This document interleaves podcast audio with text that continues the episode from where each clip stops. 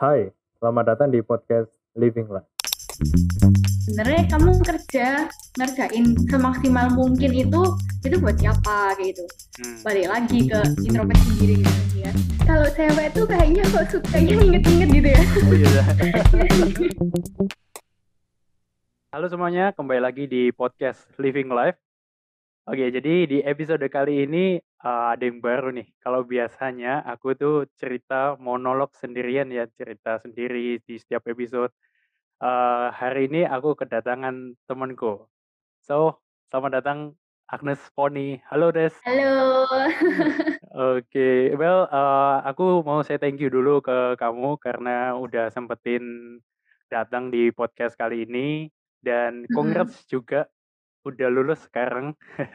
Udah bukan mahasiswa lagi sekarang ya. iya bener Gimana rasanya, Nes? Udah bukan mahasiswa, udah mulai mencicipi dunia pekerjaan. masuk dunia kerja itu em shock ya maksudnya kan aku itu dulu cuman magang gitu kan Hmm. awalnya bermula dari magang jadi eh, sedikit terbiasa sama ritmenya orang kerja gitu loh karena kan Hmm. kita magang ikut ke mereka Hmm. tapi ketika di awal tahun itu bener-bener full aku jadi full time itu ngerasa kayak tetap ada shocknya gitu kayak kamu dulu biasanya cuman bangun sekolah terus ngerjain ulangan tugas selesai gitu kan Hmm. tapi sekarang itu kayak setiap hari ada tanggung jawab yang lebih gitu waktu kamu udah kerja nah, itu.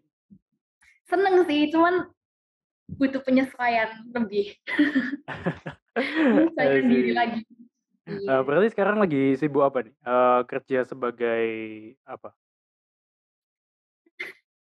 Aku eh, jadi project manager di salah satu branding agency gitu. Branding Hmm. agency. Oh berarti sejalan ya. Sebelumnya kan eh, kita eh, eh, mungkin teman-teman yang belum tahu Agnes ini kan temanku di Hmm. Eh, kampus kita satu jurusan kita jurusan marketing. Ya. Berarti kalau kamu ngambil eh, agensi sekarang brand agency ya. Berarti Hmm, sejalan agency. ini ya. Sejalan sama Iya bener. karena biasanya kan ah, karena biasanya orang kan ada tuh anak-anak yang jurusannya apa, eh, kuliahnya apa, ngambilnya nanti kerjanya beda gitu ya. Iya, kayak emang kita udah udah capek-capek kuliah, udah dapat banyak ilmu, tapi ternyata eh, kerjanya beda. Itu kayak sayang banget gitu loh. Jadi Hmm. masuk mau masuk yang ke marketing aja gitu. I see, oke oke. Eh, selain eh, kesibukanmu di kerjaan, ada lagi nggak yang kamu ambil? Soalnya setauku dulu kamu sempet eh, ini eh, pelayanan Hmm? juga di luar kampus ya. Kalau dulu eh, aku sempat lihat kamu di gereja juga ambil pelayanan eh, sebelum pandemi, tapi nggak tahu. Kalau pandemi Mm-mm. sekarang kamu masih ambil pelayanan nggak? Em, nah, karena aku selama pandemi itu agak mama papa itu masih agak strict ya, jadi Hmm. masih dijaga ketat itu anak ceweknya ini. Jadi aku tuh I nggak see. boleh keluar. Hmm. Jarang banget aku tuh bisa keluar. Eh, Hmm. baru-baru waktu aku kerja ini, waktu aku kerja ini baru aku boleh keluar ke kantor doang gitu. Hmm. So setelah selama pandemi aku ambil istilahnya cuti pelayanan gitu. Tapi aku tetap mas apa ya tetap tergabung di dalam tim tersebut gitu. Tetap Hmm. eh, keep update gitu. Tapi nggak ikut pelayanan dulu. Ya eh, itu sih. Cuman ada pelayanan yang kayak di Komsel, ikut Komsel itu juga itu Ah. masih sampai sekarang gitu. Berarti Komsel tetap jalan ya? Iya, kamu juga nggak sih? Kamu kan Iya, masih masih Komsel ya? jalan. Tapi aku nggak pelayanan, eh, maksudnya aku nggak ambil pelayanan kayak kamu ya, karena Hmm, hmm, ada sih ada ini nih ya, ada step-step kan itu ya, tahu ya. Hmm, benar. Hmm.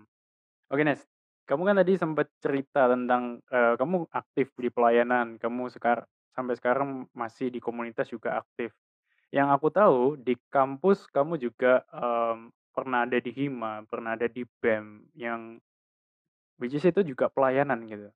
Eh, boleh nggak Hmm. ceritain gimana awalnya kamu bisa aktif dengan kegiatan-kegiatan ini? Apa dari SMP kamu memang udah aktif atau gimana?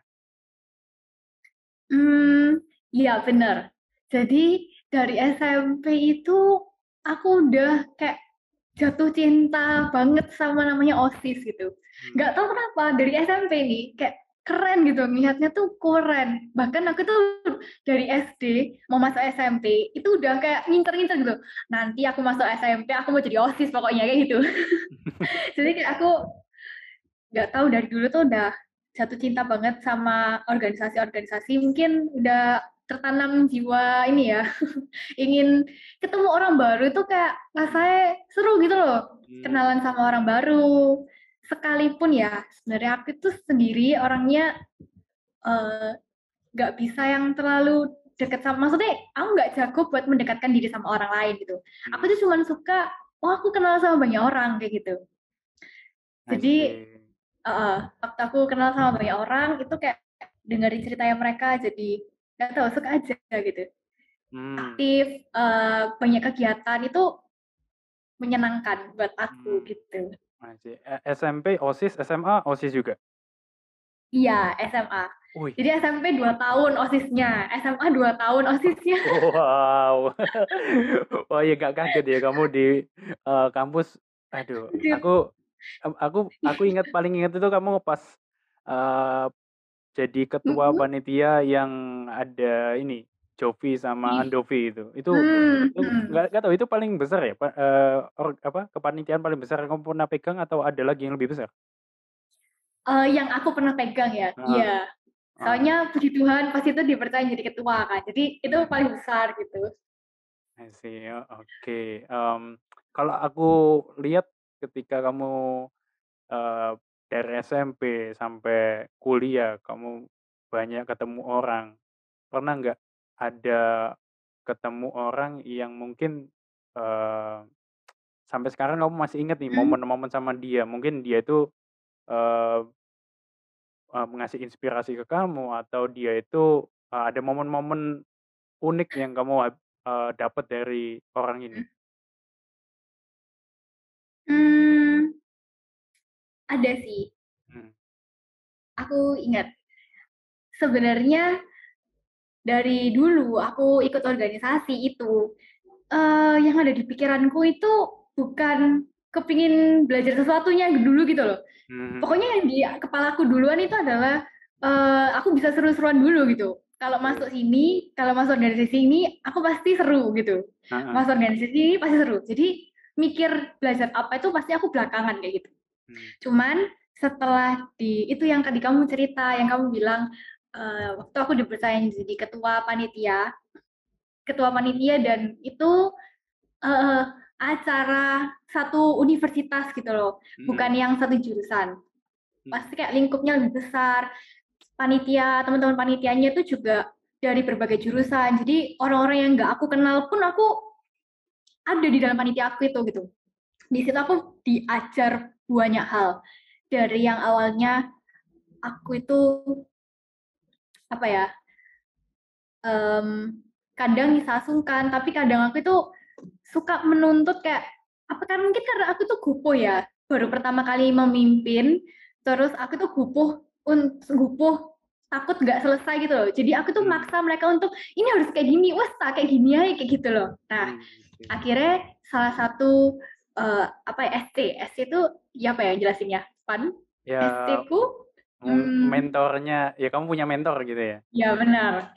Jadi salah satu mentor di panitia aku itu eh, dia bilang eh, semua masalah yang ada di dalamnya panitia itu nggak boleh kita selesainya apa ya kayak tiba-tiba selesai gitu Hmm. pernah nggak sih kalian itu kayak cekcok habis gitu ya wes lah mari ya gitu. Ya lah, terserah kamu kayak gitu misalnya ya. Atau eh, pokoknya tiba-tiba tuh selesai tapi jadi dingin-dinginan gitu loh. Hmm, ya. nah aku itu dulu tipe orang yang kayak gitu wes lah mendingan aku nggak usah rame lagi. Hmm. kita tiba-tiba selesai aja kayak gitu loh. Aku dulu kayak gitu. Tapi si mentorku ini bilang kalau kamu di panitia nggak bisa kayak gitu gitu. Hmm. maksudnya kalau ada masalah sama orang itu harus benar-benar clear gitu. Harus benar-benar nyelesain masalah itu secara clear supaya nggak ada embel-embel yang lainnya gitu nanti Hmm. takutnya di perjalanan ke depan itu ya mungkin bisa keungkit atau nanti masih ada yang belum selesai gitu loh Hmm. akhirnya for the first time aku bisa menyelesaikan masalah duduk berdua gitu. Udah nggak? Ah, ah. aku pertama kali aku bisa ngajak orang untuk kayak, ayo kita ngobrol yuk kayak gitu. Hmm. Aku nggak pernah sebelumnya gitu. Kayak Hmm. takut pol gitu, mau ngomong apa gitu. Sebelum aku ngajak itu Pak, aku bayangin nih, waktu aku nanti ngajak, aku mau ngomong apa gitu loh. Hmm. Nah, jadi pas saat itu aku ngajak eh, si apa ya orang yang cekcok sama aku ini ngobrol, terus kita selesaiin, kita clearkan, ada orang ketiga juga buat Hmm. menengahi kayak gitu. Itu saya yang paling tak inget sampai sekarang. Kalau ada masalah harus ngomong sampai selesai gitu. Eh, sebenarnya aku tuh ngerasa agak ini ya, agak eh, bisa relate karena aku orangnya juga malas repot ya. Mungkin kamu juga gitu, gitu. Iya. yang kamu maksud gitu ya, malas repot kalau Iya. ya wes kalau mau mau gitu ya wes lah terserahmu gitu. Setuju. Iya, aku juga kayak gitu. Tapi eh, memang sih kalau misalkan di eh, apalagi kalau kepanitiaan yang ini ya nggak cuma sebulan gitu ya, maksudnya kepanitiaan yang jalan satu bulan eh eh, yang tiga bulan yang bahkan ada satu periode satu periode kan ada itu kepanitiaan yang lama. Kalau ngadepi orang kayak gitu kayak lepas tangan gitu repot juga ya maksudnya eh, efeknya nanti di akhir eh, nggak enak juga ya kalau udah Iya, di benar. awal-awal gitu padahal udah prepare matang-matang eh masalah kecil kayak gini nggak selesai Iya, oh cuman gara-gara satu hal malah hmm, beber ke semuanya gitu ya. hmm, I see Ah, oke nah ini tadi kamu sempat mention soal ini eh, kamu pas eh, join organisasi atau eh, kepanitiaan ya atau kegiatan Mhm. kegiatan gitu yang kamu lihat eh, pertama bukan kamu mau belajar apa gitu. Nah, tapi Mhm. eh yang menarik itu gini, kan kamu yang aku tahu tuh kamu di kampus ak- aktif banget ya. Mungkin di eh, kalau ngomongin soal k- poin-poin ini ya, KP poin itu atau poin keaktifan itu loh. Mhm. Mungkin kamu Mhm. semester 3, semester 4 kamu udah memenuhi syarat gitu. Udah bisa Mhm. eh, udah bisa leha-leha apa ya ngomongnya. Ya udah bisa nggak ikut panitia lagi udah nggak apa-apa. Udah. Tapi eh, yang aku lihat kamu masih semester 5 masih hima juga kan. Iya, eh, benar. apa yang kamu kejar ketika kamu ada di proses itu? Hmm. Ini sangat-sangat menarik. Soalnya em, jadi em, misalnya di awal-awal tuh kan aku udah ikut banyak panitia Mm-mm. dan aku udah dipercaya yang jadi ketua itu. Udah belajar banyak tuh di di panitia ini. Mm-mm. Tapi eh, jangan salah, yang kamu lihat di depannya tuh kayak kelihatan bagus gitu ya acaranya. Tapi di belakang Mm. itu ada ada hal-hal yang aku tuh juga masih gagal gitu loh. Mm. Nah, eh, apa ya? Ada preparation preparation yang eh, aku miss di sana dan akhirnya kita eh, apa ya? Kayak ya wes adanya gitulah, seadanya. Jadi nggak nggak bener-bener maksimal kayak sebenarnya bisa lebih atau sebenarnya bisa bagus tapi eh, karena aku aku miss di sana itu akhirnya agak terbengkalai.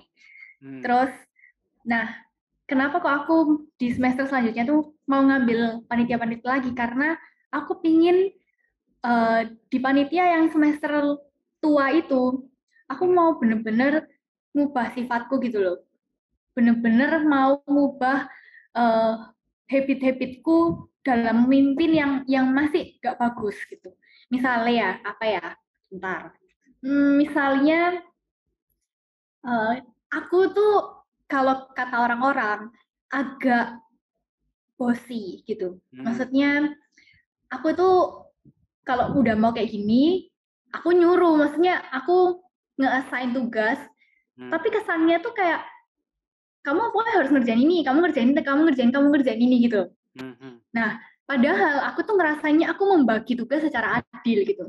Tetapi ternyata di sisinya anak-anak itu kayak oh cara kayak gini tuh salah gitu. Maksudnya cara penyampaianku salah, jadi terkesannya kayak aku bossy gitu. Aku eh, kasih-kasih tugas.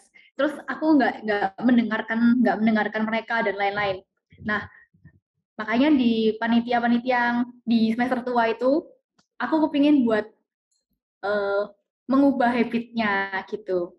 Mengubah habitku sendiri gitu. I see. Oh, berarti in the end kamu, mmm, awalnya mungkin pas dulu, eee, ngerasa nggak harus belajar sesuatu ya dari ketika kamu ikut Mhm. organisasi, tapi ketika di, eee, semester-semester semester-semester atas kamu ngerasa ada sesuatu yang pengen kamu ubah dalam dirimu dan kamu itu, eee, pengen belajar di organisasi, gitu ya?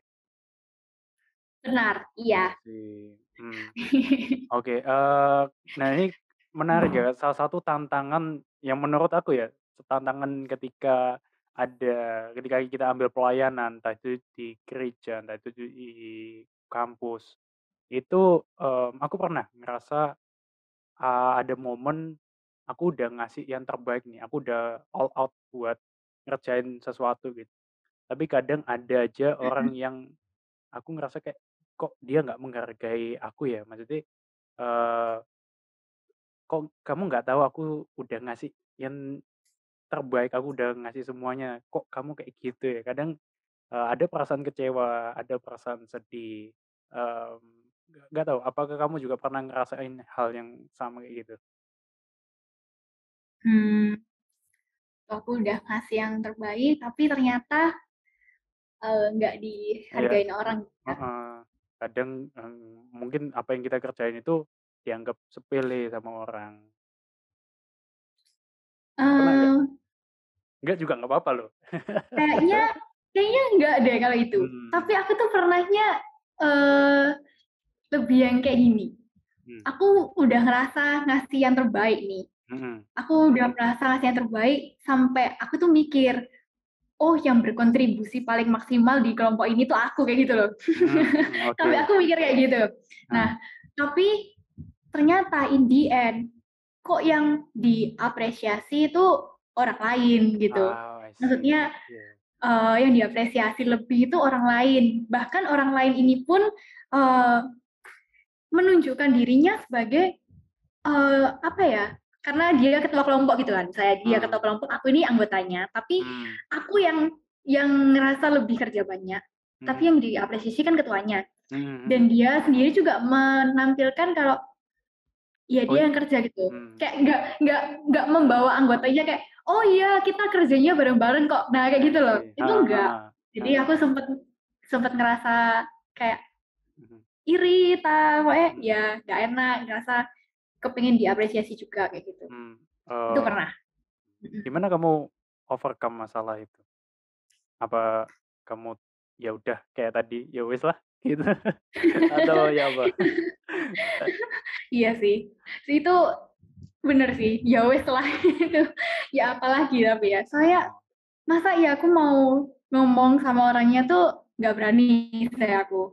Jadi aku lebih ngomong ke diri sendiri, kayak lebih introspeksi lagi, sebenarnya kamu kerja, ngerjain semaksimal mungkin itu, itu buat siapa? Kayak gitu.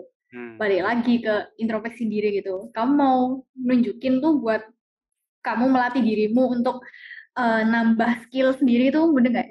Mhm Nambah mhm. skill sendiri kayak challenge yourself gitu, atau kamu mau pamer, kayak gitu. I see. Mhm. Nah, waktu aku mikir kayak gitu, kayak langsung, eee, sadar gitu, "Oh iya ya, aku ngerjain bukan buat pamer kok," kayak gitu. Jadi Mmm. ya biarkan Tuhan yang mengapresiasi diriku gitu ya. Eee, tapi kamu, eee, ada nggak, kadang itu kan ada ngerasa nggak enak itu, eee, ada orang yang kebawa-kebawa itu terus-terusan sebulan, 2 bulan itu masih ngerasa jengkel sama orang itu gitu. Kalau kamu orangnya, eee, gampang bener-bener gampang lupa se sehari besoknya udah, ya udah nggak nggak inget-inget lagi atau kadang ada perasaan masih ini, ada Mmm. mangkel-mangkel ya? Mhm. Kayaknya ya Fani ya, kalau cewek tuh kayaknya kok sukanya nginget-nginget gitu ya. Oh iya dah. Jadi loh, aku tuh bakalan lupa. Jadi Mmm. misalnya ngalamin masa gitu ya, aku tuh nanti lupa. Mmm. Tapi waktu tiba-tiba suatu malam gitu ya, Mmm. keinget gitu, aku bakal inget semuanya lagi gitu. Terus sedih-sedih sendiri, terus kayak Mmm. galau-galau sendiri. Tapi besoknya lupa kayak gitu. I Gitu. see. Tapi kamu tetap, eee, ini ya, eee, berusaha buat, apa berusaha buat baik apa namanya ya udah nggak nggak nggak nunjukin kejengkelanmu itu ya tetap apa ya istilahnya tetap ya berteman baik gitu sama dia gitu Mm-mm, Nah, benar. Mungkin karena aku mungkin ini nggak ya, Pan? Eh, bisa dibilang nggak ya kalau aku itu berarti juga eh, apa namanya apa ya gocian gitu. Nggak maksudnya kayak ya apa itu aku nggak mengekspresikan diriku ke DE gitu. Harusnya yang benar ya apa? Maksudnya kayak harusnya apakah aku harus ngomong ke dia atau atau ya udah aku biarin aja nggak apa-apa gitu. eh apa ya kalau men- kalau menurutku ya kalau menurutku em, ketika ada orang yang mungkin dia em, harusnya itu kita ngerasa kita udah kerja banyak tapi yang dia apresiasi bukan kita Em, kalau aku sih ngerasa ya ya udah nggak ya itu ya itu tadi ya udah nggak masalah karena Hmm. eh, betul katamu tadi yang penting kan gimana kita itu eh, yang penting kan kita udah belajar apa di situ kan soal Mm-mm. apresiasi apa enggak itu mungkin eh, dosen atau guru itu ngapresiasi eh, ketuanya gitu tapi eh, timmu itu kan tahu ya kan teman-temanmu tahu Mm-mm. kalau yang kerja itu siapa yang nggak kerja itu siapa yang bawa dampak ke tim itu siapa jadi aku rasa eh, Yes. ya udah biarin aja bukan kita yang menilai juga ya maksudnya biarin orang yang menilai itu eh, dari Mm-mm. situ eh, lebih penting aku rasa daripada cuma dipuji sekali saat itu sama dosen terus ya ya udah dipuji sekali memang apa dosen ya juga nggak nggak inget biasanya gitu loh ya sudah Eh, kan iya. ketemu sama project-project selanjutnya gitu ya kan Ya, ya menurutku sih gitu ya ya udah biarin aja yang penting teman-teman eh, apa namanya teman-temannya tahu juga kan nggak usah anu. Hmm. itu sih Iya sih, tapi bener juga. tapi ini eh, aku tuh inget ya eh, tiba-tiba ingat Mhm. momen di mana eh, aku emes sama kamu itu pas eh, mungkin aku nggak Wah. sebut aku aku nggak sebutin nama ya tapi Mm-mm. ada eh, aku t- eh, ngelihat satu orang yang mungkin dia itu dalam tanda kutip dijauhi lah sama teman-teman. Tapi kamu eh willing bu- kamu mau deket sama dia bahkan kamu nyamperi kamu ngajak dia buat ngom- ngomong ngajak dia buat eh apa ya ngajak dia buat diskusi mungkin ya saat itu aku nggak tahu ya. Dan itu nggak cuma satu orang aku lihat maksudnya bahkan aku pun juga sama loh aku juga ngerasa eh per- aku ingat waktu itu kita pernah ketemu ngob nggak tahu kamu ingat apa enggak ya kita pernah ngobrol di Mana? di depan kalau di T2 itu mana yang biasa dibuat eh PPS? PPS Oh, ah. nah waktu itu juga aku ngerasa waktu itu aku sendiri kan tapi kamu juga datang ngajak ngobrol aku maksudnya kok kamu mau ngelakuin kayak gitu ya enggak aku Hmm, curious aja penasaran hmm, apa ya? Mungkin ini klasik ya. Semua hmm. orang butuh dikasihi gitu kan. Kayak Hmm. semua orang butuh untuk apa ya? Kayak ngerasa tahu lah misalnya oh aku ini ternyata ada gitu loh. Hmm, hmm, hmm. Ternyata aku ini ada gitu. Nah, aku tuh pingin pingin eh, mereka ngerasa kalau mereka tuh ada kok di marketing gitu. Bukan orang yang kayak bayangan gitu yang nggak pernah dianggap, yang merasa kayak nggak pernah dianggap di marketing. Nah, aku tuh nggak mau mereka berpikiran kayak gitu. Karena eh, intinya aku pernah ada di posisi yang aku nggak diterima sama orang. Hmm. Aku pernah ada di posisi yang aku nggak dikasih sama orang kayak gitu. Itu masa-masa sangat kelam gitu kayak setiap kali aku ingat pasti eh apa ya aku nggak mau balik di masa itu lagi gitu. Padahal aku ngerasa aku nggak ngapa-ngapain gitu. Aku nggak salah apa-apa gitu. Tapi kok orang-orang ini nggak ada yang mau terima aku dan eh, apa ya tiba-tiba ngejauhin aku tiba-tiba eh, nggak ada yang peduli sama aku gitu. Dan aku nggak mau orang lain ngerasain hal yang kayak aku rasain. Itu sih sebenarnya. Wah, a- aku itu keinget kamu ini ya. Aku tuh keinget satu kalimat ini pas kamu ngomong itu. Eh, ada yang pernah ngomong ke aku kalau love is a choice, not a feeling. Mengasihi itu pilihan, Hmm, bukan perasaan. Itu aku rasa ya. itu yang kamu juga eh, lakuin eh, barusan ya. Kamu memilih buat mengasihi eh, orang-orang yang mungkin dijauhi sama orang yang mungkin dia itu nggak nggak tahu rasanya eh, diterima itu gimana, tapi kamu. Eee, mau milih buat mengasihi dia padahal kamu juga nggak deket sama dia gitu ya? I see. Iya, Nah, karena eee heeh, dijauhin tuh nggak kenapa enak gitu. Kenapa kenapa? Karena dijauhin tuh nggak enak. Kamu di sendirian sendirian tuh nggak enak. Udah. Mmm, I see. Nah, ini kemarin aku sempet stalk, eee, Instagram-mu ya, karena kan ya, Hmm. eee, sebagai kan aku mengundang kamu ya, aku sempet lihat-lihat, eh, Instagram-mu gimana. Nah, Eee, ada satu highlight yang menurutku menarik dan aku penasaran juga kenapa kamu naruh highlight itu. Ada satu highlight, eee, namanya Jesus Love You gitu. Eee, dan aku pas lihat mm, story highlight itu ud udah lama kamu ngepost tentang itu dan banyak pesan-pesan yang kamu, eee, sampein di story itu. Mmm, boleh tahu nggak kenapa kamu bikin highlight itu? Ada pesan ap apa ada sesuatu yang kamu pengen sampein ke orang-orang mungkin lewat itu atau gimana? wah, itu aku bis- bikin lama nggak sih ya? Dari Heeh, mungkin mungkin sekitar tahun 2017 akhir 2018-an lah, kalau mmm, nggak salah. sampai titik-titik gitu Tapi ya? Tapi tapi sedihnya, mhm mhm, sedihnya tuh aku udah udah lama nggak update mmm, gitu. Aku udah lama nggak update karena eh, lupa sih sebenarnya. aku kayak kayak ngepost ngepost mhm, tapi enggak gitu. Kadang kadang ngepost eh, yang satu tema sama highlight itu cuman nggak masukin highlight gitu, lupa gitu.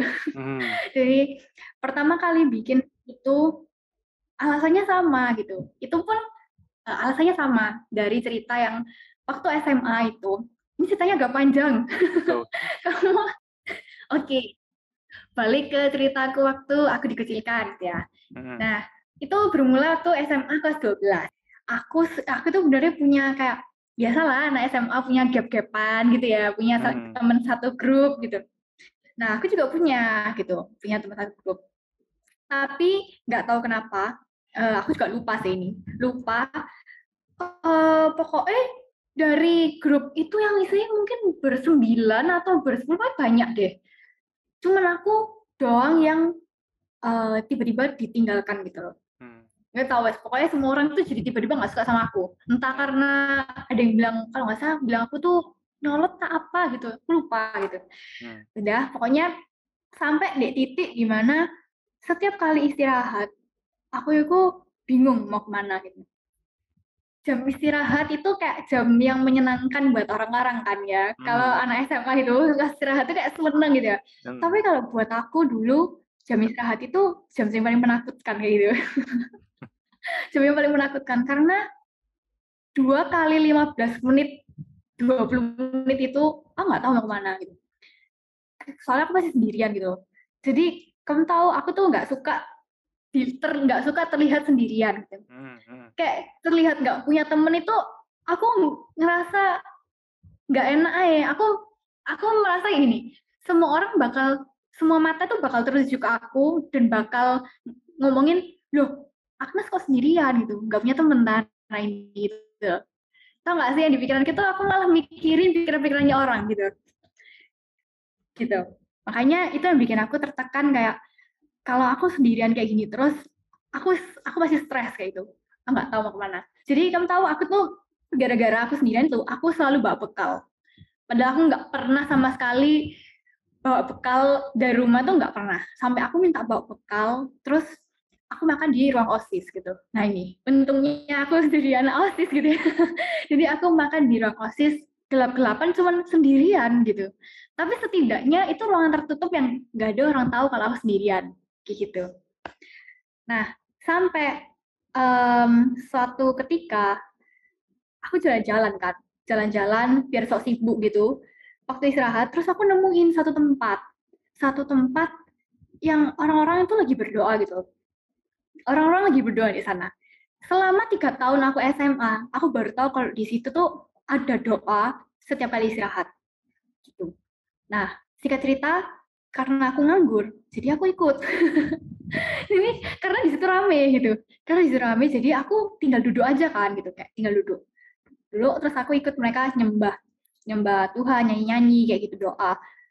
Nah, mulai dari situ uh, singkat cerita, aku di lawat Tuhan pertama kali ya di sana gitu. Di satu ruangan terbuka di depan sekolahku kayak gitu. Nah, itu yang bawa aku kenal uh, kenal Tuhan, terus aku tertanam di komsel, kelompok kelompok sel sampai aku tertanam di gereja sampai detik ini udah tiga tahun berarti ya sekitar empat tahunan aku tertanam di gereja uh, itu apa ya kasih yang aku terima di saat aku duduk berdoa di sekolah itu loh. Hmm. itu kayak kayak aku pingin bagi no kasih yang tak rasakan itu ke orang lain gitu. Tapi kita nggak tahu tuh lewat gimana caranya. Hmm. jadi aku bikin highlight itu gitu.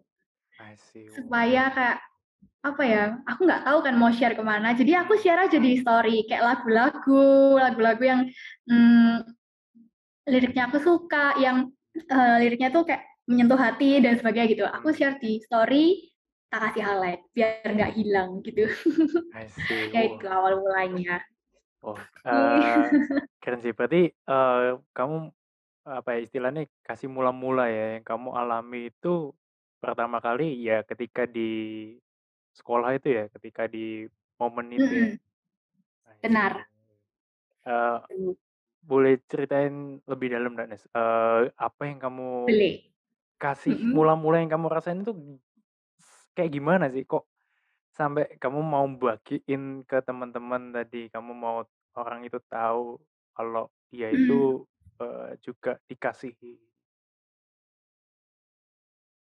Hmm yang aku rasain di uh, hari di mana pertama kali aku ikut aku tuh lupa sebenarnya aku tuh lupa. Aku di laut Tuhan pertama kali itu di hari pertama aku ikut berdoa atau kayak beberapa harinya gitu loh. Itu aku lupa. Pokoknya yang aku ingat itu waktu aku berdoa terus aku di laut Tuhan kayak gitu. Nah uh, yang aku rasain adalah apa ya waktu aku sendirian itu hati tuh hatiku tuh terasa kayak nggak pernah bisa damai gitu loh. Aku itu selalu uh, takut, selalu khawatir. Jadi kamu bisa bayangin 20 menit aku istirahat, itu isinya aku deg-deg deg-degan deg-degan terus sampai takut kayak gitu.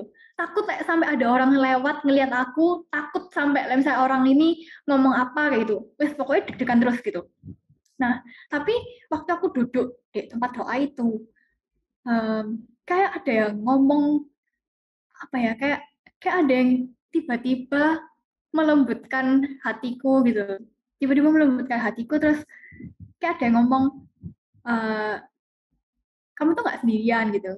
Kayak, "Kamu tuh nggak sendirian, uh, Christ is enough for me," gitu. Kayak, "Aku nggak butuh orang lain aku nggak butuh orang lain buat menuhin uh, menuhin apa ya, keinginanku untuk punya teman banyak, punya teman keren, punya teman yang easy going kayak gitu.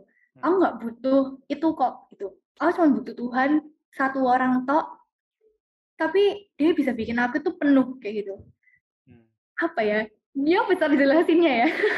kayak aku langsung di hari itu ngerasa aku happy udah happy aja gitu hmm. tiba-tiba langsung happy hmm. itu sih sih tak rasain emang susah ya buat describe um, gimana kasih mula-mula itu kita ya kita rasain tuh gimana tapi uh, karena itu emang kita harus orang itu sendiri yang alami ya kan harus ngerasain sendiri hmm. benar tapi mungkin uh, ini ini lucu sih aku cerita sedikit tentang temanku ya jadi dulu itu aku hmm. pernah uh, Diajak buat baca Alkitab. Ini ngakak banget ini. Uh, jadi dulu ada satu, uh, ada dua sih, ada dua temanku. Yang ngajak aku buat ayo baca Alkitab gitu. Ya agak aneh sih. Maksudnya ngajak baca Alkitab itu setiap malam telepon gitu ya.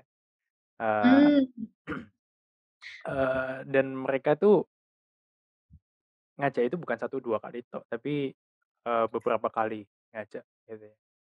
Nah, karena ditelepon kan karena line call gitu ya. Uh, dan hmm. dulu aku masih kayak aduh baca kitab ini apa sih? Itu uh, pas SMA itu. Uh, aku suka tinggal ini, suka ninggal main Instagram. Jadi misalkan baca itu kan gantian ya. Uh, kan biasanya satu pasal, satu pasal gantian-gantian ya. Jadi pas aku, dia oh. baca dia baca bagiannya, aku main Instagram. Terus pas bagianku uh, dia sempat diem oh kalau udah diem berarti bagianku. Dan itu itu berlangsung beberapa uh, beberapa waktu gitu aku ngakun itu. Um, dan yang aku emis itu adalah dia tetap mau buat ngajak aku nggak bosen gitu, ngajak aku buat uh, baca Alkitab, ngajak aku buat uh, saat teduh bareng gitu. Walaupun waktu itu dia itu tahu kalau misalkan aku cuekin dia. Bahkan ada satu momen aku tuh hmm. marah ke anak ini, marah karena uh, aku males, aku tuh uh, wis gak mau, wis gak usah baca-baca Alkitab lagi udah Yes, kapan-kapan aja, pas aku mood aja gitu loh. Tapi nggak lama dari itu dia tetap berusaha buat kontak aku. Itu yang aku miss dari dia ya. Uh, aku di situ ngerasain, wah aku kayak oh berdosa banget ya. Kayak misalnya ada orang baik uh, yang mau ngajak aku buat uh, apa ya, ngajak aku buat deket sama Tuhan, tapi malah aku gituin. Akhirnya ya sampai sekarang dia masih jadi temanku sih masih jadi uh, sahabatku. Dan kadang itu uh, lucu aja pas kita cerita tentang itu uh, aku marah-marahin dia uh, pas marah-marahin iya aku marah-marahin dia padahal uh, waktu itu anaknya polos banget gitu soalnya maksud aku ngerasa aku punya power buat marahin dia gitu Wah, Ivan. anyway, tapi itulah um, aku rasa ada setiap orang punya lah momen-momen ketika ngerasain kasih mula-mula hmm. dan kadang um, mungkin kita yang udah pernah ngerasain kasih mula-mula itu uh, rasanya juga nggak afdol kalau kita nggak sharing ke orang lain ya karena uh, kita juga hidup untuk memberkati orang lain ya. Kita diberkati untuk memberkati ya kan ya. Mm-hmm. Aku miss banget sih sama um, soal kasih-kasih ini. Mungkin uh, ada hal lain sih yang mau, mau kamu sampaikan ke teman-teman yang mungkin tadi sempat belum kita uh, obrolin, belum kita omongin. Apa ya? Um, kayaknya ini deh. Tadi aku tuh sempat kepikiran gitu ya. Hmm. Uh, sempat kepikiran kalau ngomong kasih, hmm. kalau ngomong kasih itu kasih itu kayak uh, kelihatannya simpel, kelihatannya kayak semua orang itu pasti bisa, kayak semua orang itu pasti punya, tapi sebenarnya nggak segampang itu gitu loh, hmm. nggak segampang itu. Kasih itu nggak akan jadi kasih, nggak kalau misalnya nggak ada aksinya gitu. Gitu kayak orang bisa ngomong ngomong uh, apa ya orang baik orang baik biasa itu bukan belum tentu dia itu punya kasih yang yang yang apa ya kasih yang pure gitu loh.